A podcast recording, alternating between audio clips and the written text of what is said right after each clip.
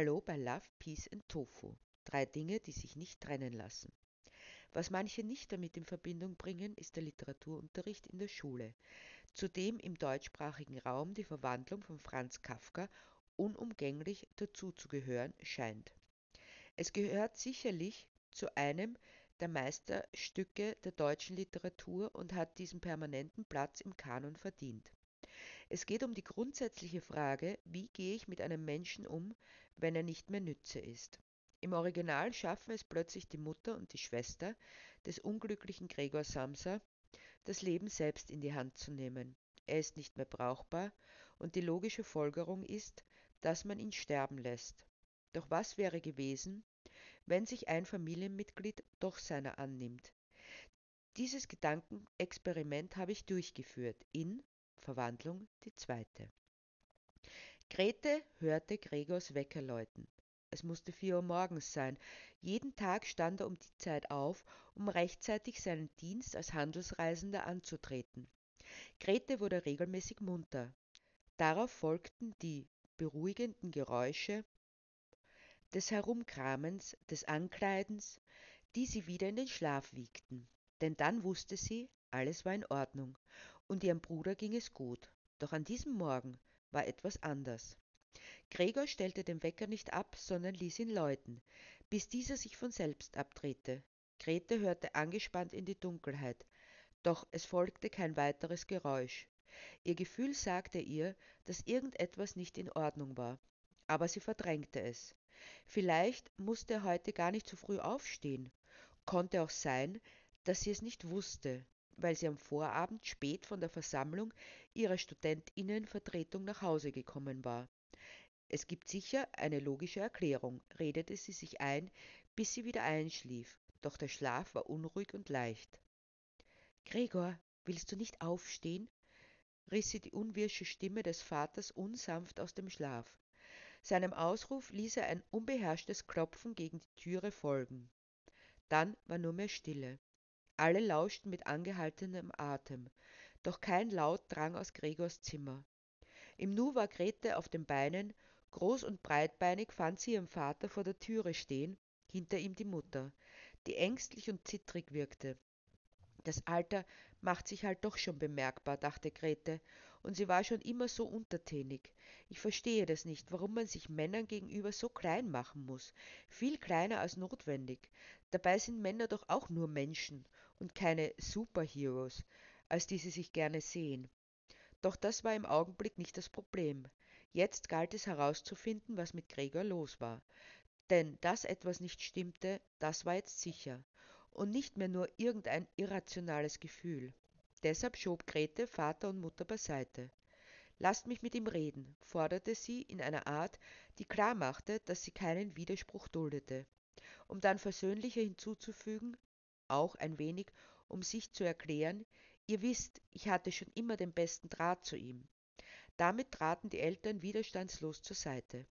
Sacht klopfte Grete an die Türe. Gregor, willst du nicht aufmachen?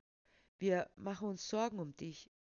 Doch weiter kam sie nicht, denn in diesem Moment wurde die Wohnungstüre brutal aufgestoßen. Ein voluminöser Mann mit antiquiertem Backenbart und Stock füllte diesen ganz aus. Der hat uns gerade noch gefehlt, dachte Grete, als sie in diesem den Prokuristen des Geschäfts erkannte, für das Gregor arbeitete. Wo ist der Taugenichts? dröhnte derselbe in seinem tiefen Bass, doch damit war er bei Grete an die falsche geraten. Während sich die Eltern zitternd und unterwürfig zusammenkauerten, bereit alles zuzugeben, was dieser Mann von ihnen verlangte, richtete sich Grete zu ihrer vollen Größe von immerhin 1,62 Meter auf und stellte sich ihm entgegen. Was heißt Taugenichts? fragte sie unverblümt. Jeden Tag, jeden einzelnen verdammten Tag rackert er sich für die Firma ab, von früh bis spät, und anstatt seinen Feierabend zu genießen, schreibt er da noch die Aufträge fertig. Sie wissen so gut wie ich, dass er einer eurer besten VerkäuferInnen ist. Doch ihr habt ihm doch absichtlich das schlechteste Gebiet zugeteilt, um es ihm dann vorzuwerfen. Viele andere Firmen würden ihn mit Handkuss nehmen, und das werde ich ihm auch sagen. Schulden hin oder her, wir werden sie zurückzahlen.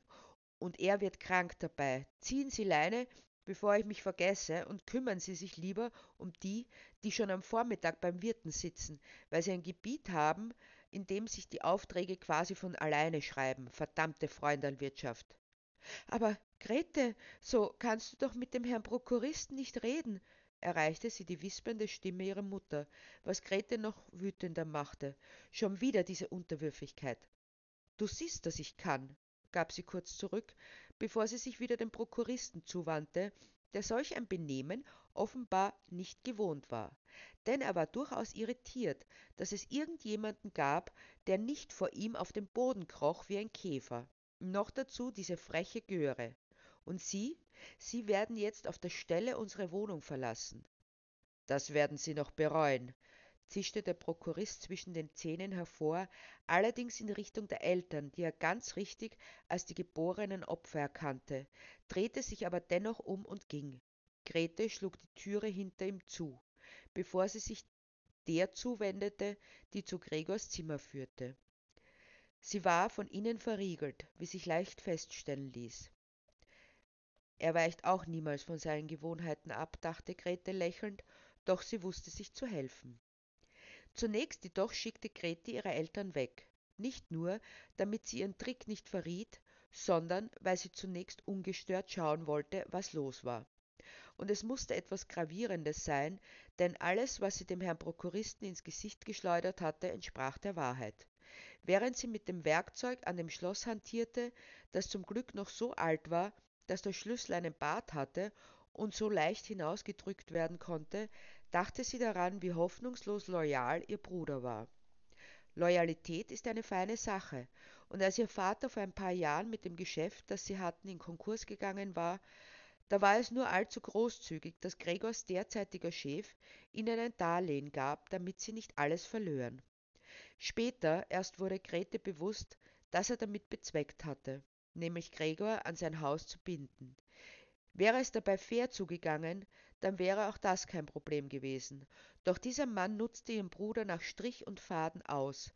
Dennoch blieb Gregor loyal, und wenn einmal etwas vorfiel, dann war alles, was Gregor zuvor geleistet hatte, plötzlich nichts mehr wert. So wie es aussah.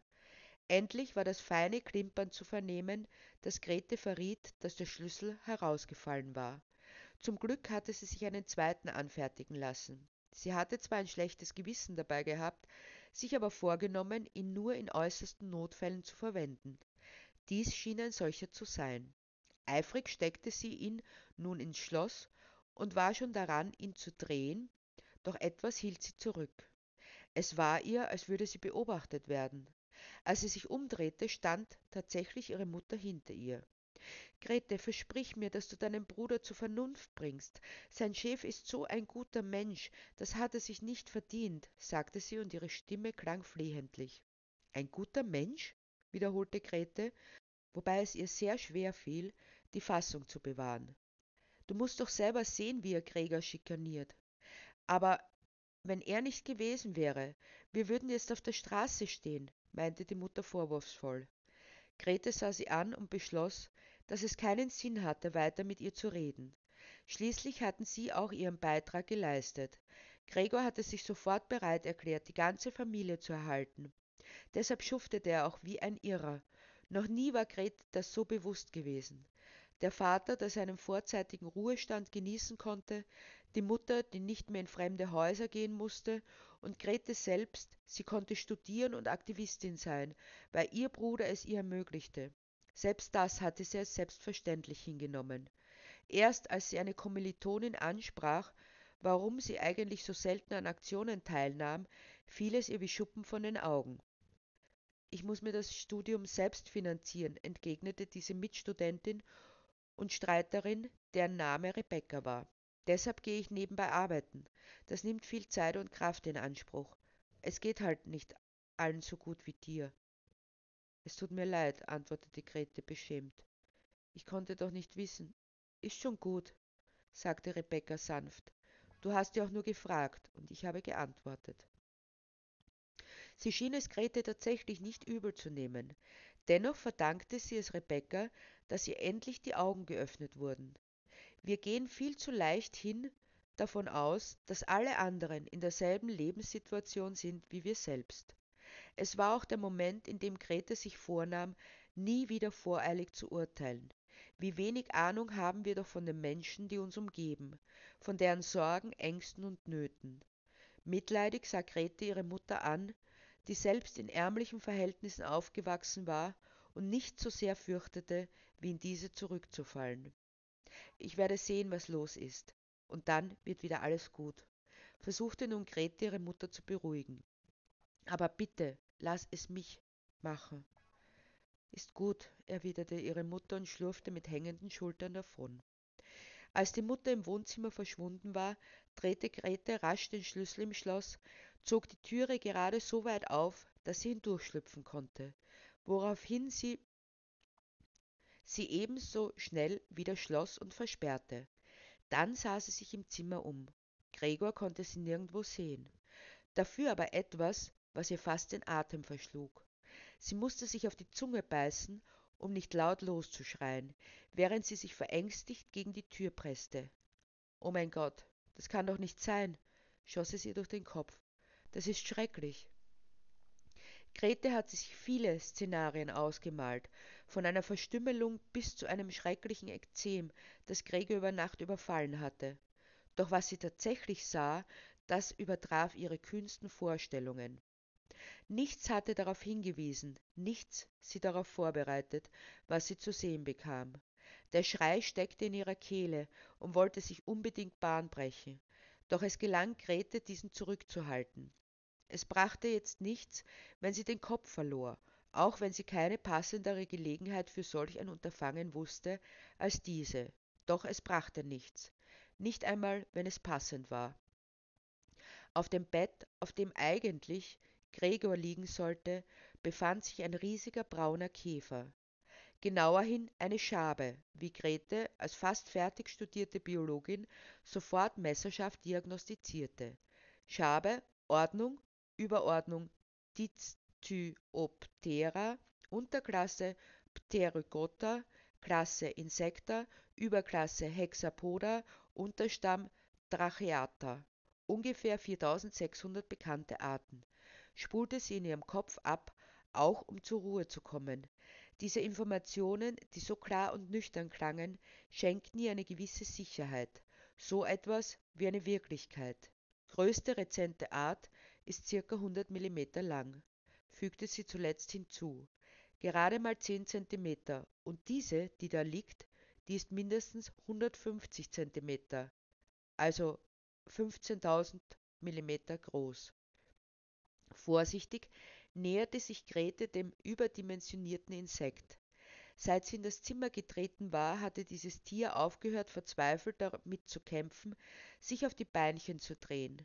Stattdessen wurde Grete beobachtet. Fast wie ein Flehen war dieser Blick, denn es war ihr Bruder. Er hatte zwar keine Ähnlichkeit mehr, zumindest in der äußeren Gestalt, aber Grete war sich sicher, es konnte nicht anders sein. Ein tiefes Röcheln verriet ihr, dass er versuchte, Laute von sich zu geben, mit ihr zu kommunizieren, aber er hatte mit seiner äußeren Erscheinungsform offenbar auch die Gabe zu sprechen verloren. Vorsichtig legte sie ihre Hand auf seinen Bauch, als wollte sie ihn beruhigen. Es ist schwer, sich anzunähern, wenn man sich so weit verloren hat. Doch sie musste es versuchen, irgendwie mit ihm in Kontakt treten. Gregor, sagte sie deshalb. Ihre Stimme war so sanft wie möglich. Ich weiß zwar nicht, was mit dir passiert ist, aber ich bin mir sicher, dass du es bist. Wenn du mich verstanden hast, dann beweg bitte die Fühler. Sofort wippten die Fühler auf und ab. Grete wurde von einer Welle der Erleichterung erfasst. Er konnte sie verstehen. Zumindest das. Möchtest du auf die Beine kommen? fragte sie weiter. Wiederum bewegten sich die Fühler, diesmal noch heftiger. Offenbar war es sehr unangenehm, sich in einer solch hilflosen Situation zu befinden. Dann helfe ich dir, dich umzudrehen. Gemeinsam schaffen wir das. Wir müssen nur Acht geben, wenn du auf den Boden fällst, meinte sie, und damit schob sie ihre Hände unter seinen Panzer, was gar nicht so leicht war angesichts seiner Breite. Gregor unterstützte sie, indem er sich ein wenig hin und her schaukelte. So landete er wohlbehalten auf seinen dünnen Füßchen, von denen man sich nur schwer vorstellen konnte, dass sie diesen im Vergleich riesigen Körper tragen konnten. Aber es klappte. Dann setzte sich Grete neben ihrem Bruder auf den Boden, um ihm nicht das Gefühl zu geben, sie sehe zu ihm hinab. Wie es zweifelsohne der Fall gewesen wäre, hätte sie sich auf die Couch gesetzt. Gregor, begann sie erneut, nach einigen Momenten des Schweigens, du bist mir immer ein großartiger Bruder gewesen, so wie dein Eltern ein ergebener Sohn. Du hast alles für uns getan, alles, was möglich war, um uns ein angenehmes Leben zu ermöglichen. Es ist jetzt an der Zeit, dir das zurückzugeben. So wie du dich um uns gekümmert hast, so möchte ich mich jetzt einsetzen für dich. Es ist das Mindeste, was ich tun kann. Und ich glaube, dass wir das Beste aus dieser Situation machen müssen. Ich habe auch schon eine Idee, doch ich brauche dein Einverständnis, um diese umsetzen zu können. Bewege nochmals die Fühler, wenn du einverstanden bist. Bitte. Und wiederum wurde das gewünschte Zeichen gegeben. Dann drehte sich Gregor zum Schreibtisch und wies darauf. Grete begriff erst nach einigen Versuchen, dass er Stift und Papier wünschte. Das Papier legte sie unter seinen Kiefer und den Bleistift hielt er mit denselben fest. Es war sicherlich nicht einfach, aber nach und nach erschienen immer mehr Striche auf dem Blatt, die als Buchstaben und Worte erkennbar wurden. Sie konnten kommunizieren. Die Wissenschaftlerin in Grete war sofort Feuer und Flamme, auch wenn ihr nicht gefiel, was sie zu lesen bekam. Liebe Grete, las sie Gregors Nachricht, es ist sehr löblich von dir, dass du dich für mich einsetzen möchtest, aber ich will das nicht und kann es auch nicht zulassen. Ich bin, so wie ich jetzt aussehe, für niemanden Nutze, ganz im Gegenteil. Ich bin dir und unseren Eltern nur eine Belastung. Deshalb bitte ich dich nur um das eine, töte mich und befreie die Welt von mir Ungeziefer. Grete verstand ihn nur allzu gut, ein Mensch, der es bis jetzt gewohnt war, alle Fäden in der Hand zu haben, für seine Familie da zu sein, konnte nicht einfach von anderen annehmen, doch so schnell würde sie nicht aufgeben. Dazu liebte sie ihren Bruder viel zu sehr. Ich mache dir einen Vorschlag, begann sie deshalb. Lass mich dir meine Idee erklären. Du kannst dann immer noch entscheiden, dass du nicht mehr leben willst, aber gib mir zumindest diese Chance. Gregor überlegte einige Momente, dann bewegten sich wieder seine Fühler. Erleichtert begann Grete, ihm ihre Gedanken auseinanderzusetzen. Als sie geendet hatte, wartete sie wiederum auf eine Reaktion. Offenbar wog er alle für und wider genau ab, doch zuletzt schrieb er, lass es uns versuchen. Wenige Wochen später war alles wie ausgewechselt. Grete hatte ihren Professor überzeugen können, ihre Dissertation über Gregor zu schreiben. Gregor, die Superschabe, nicht nur wegen des akademischen Ruhms, sondern auch wegen der möglichen Erkenntnisse, die sie aus Gregors Geschichte erwerben konnte, hatte er sich dazu bereit erklärt. Darüber hinaus war Gregor beinahe über Nacht zu einem gefeierten YouTube-Star geworden. Jede und jeder wollte den außergewöhnlichen Käfer sehen. Alles, was er machte, schien von Bedeutung zu sein. Das machte es auch möglich, das Leben weiter zu finanzieren, wie sie es gewohnt waren. Mehr noch, sie konnte die Schulden zurückzahlen. Es wäre wohl auch die Gelegenheit gewesen, diesem Herrn Unternehmer die Meinung zu geigen, aber als Grete mit dem Geld in Händen diesem Herrn gegenüberstand, da befand sie, dass er es nicht wert war. Grete hielt die Fäden in der Hand und managte ihren neuen Star umsichtig und rücksichtsvoll. Auch die Eltern fanden sich in die neue Situation, auch wenn es ihnen offensichtlich schwer fiel, in diesem Käfer ihren Sohn wiederzuerkennen. Aber zuletzt siegte Gretes Überzeugungskraft. Sie schien mit ihrer Aufgabe gewachsen zu sein. Es war, als wäre auch mit ihr eine Metamorphose vorgegangen. Aus dem Mädchen, das sich um nichts als um sich selbst Gedanken zu machen brauchte, war eine verantwortungsvolle junge Frau geworden. All das musste in ihr geschlummert haben, nur dass sie bis jetzt noch keine Gelegenheit gehabt hatte, ihre Talente unter Beweis zu stellen. Natürlich mussten sie in ein Haus umziehen, nicht zuletzt um Gregor die größtmögliche Bewegungsfreiheit zu geben.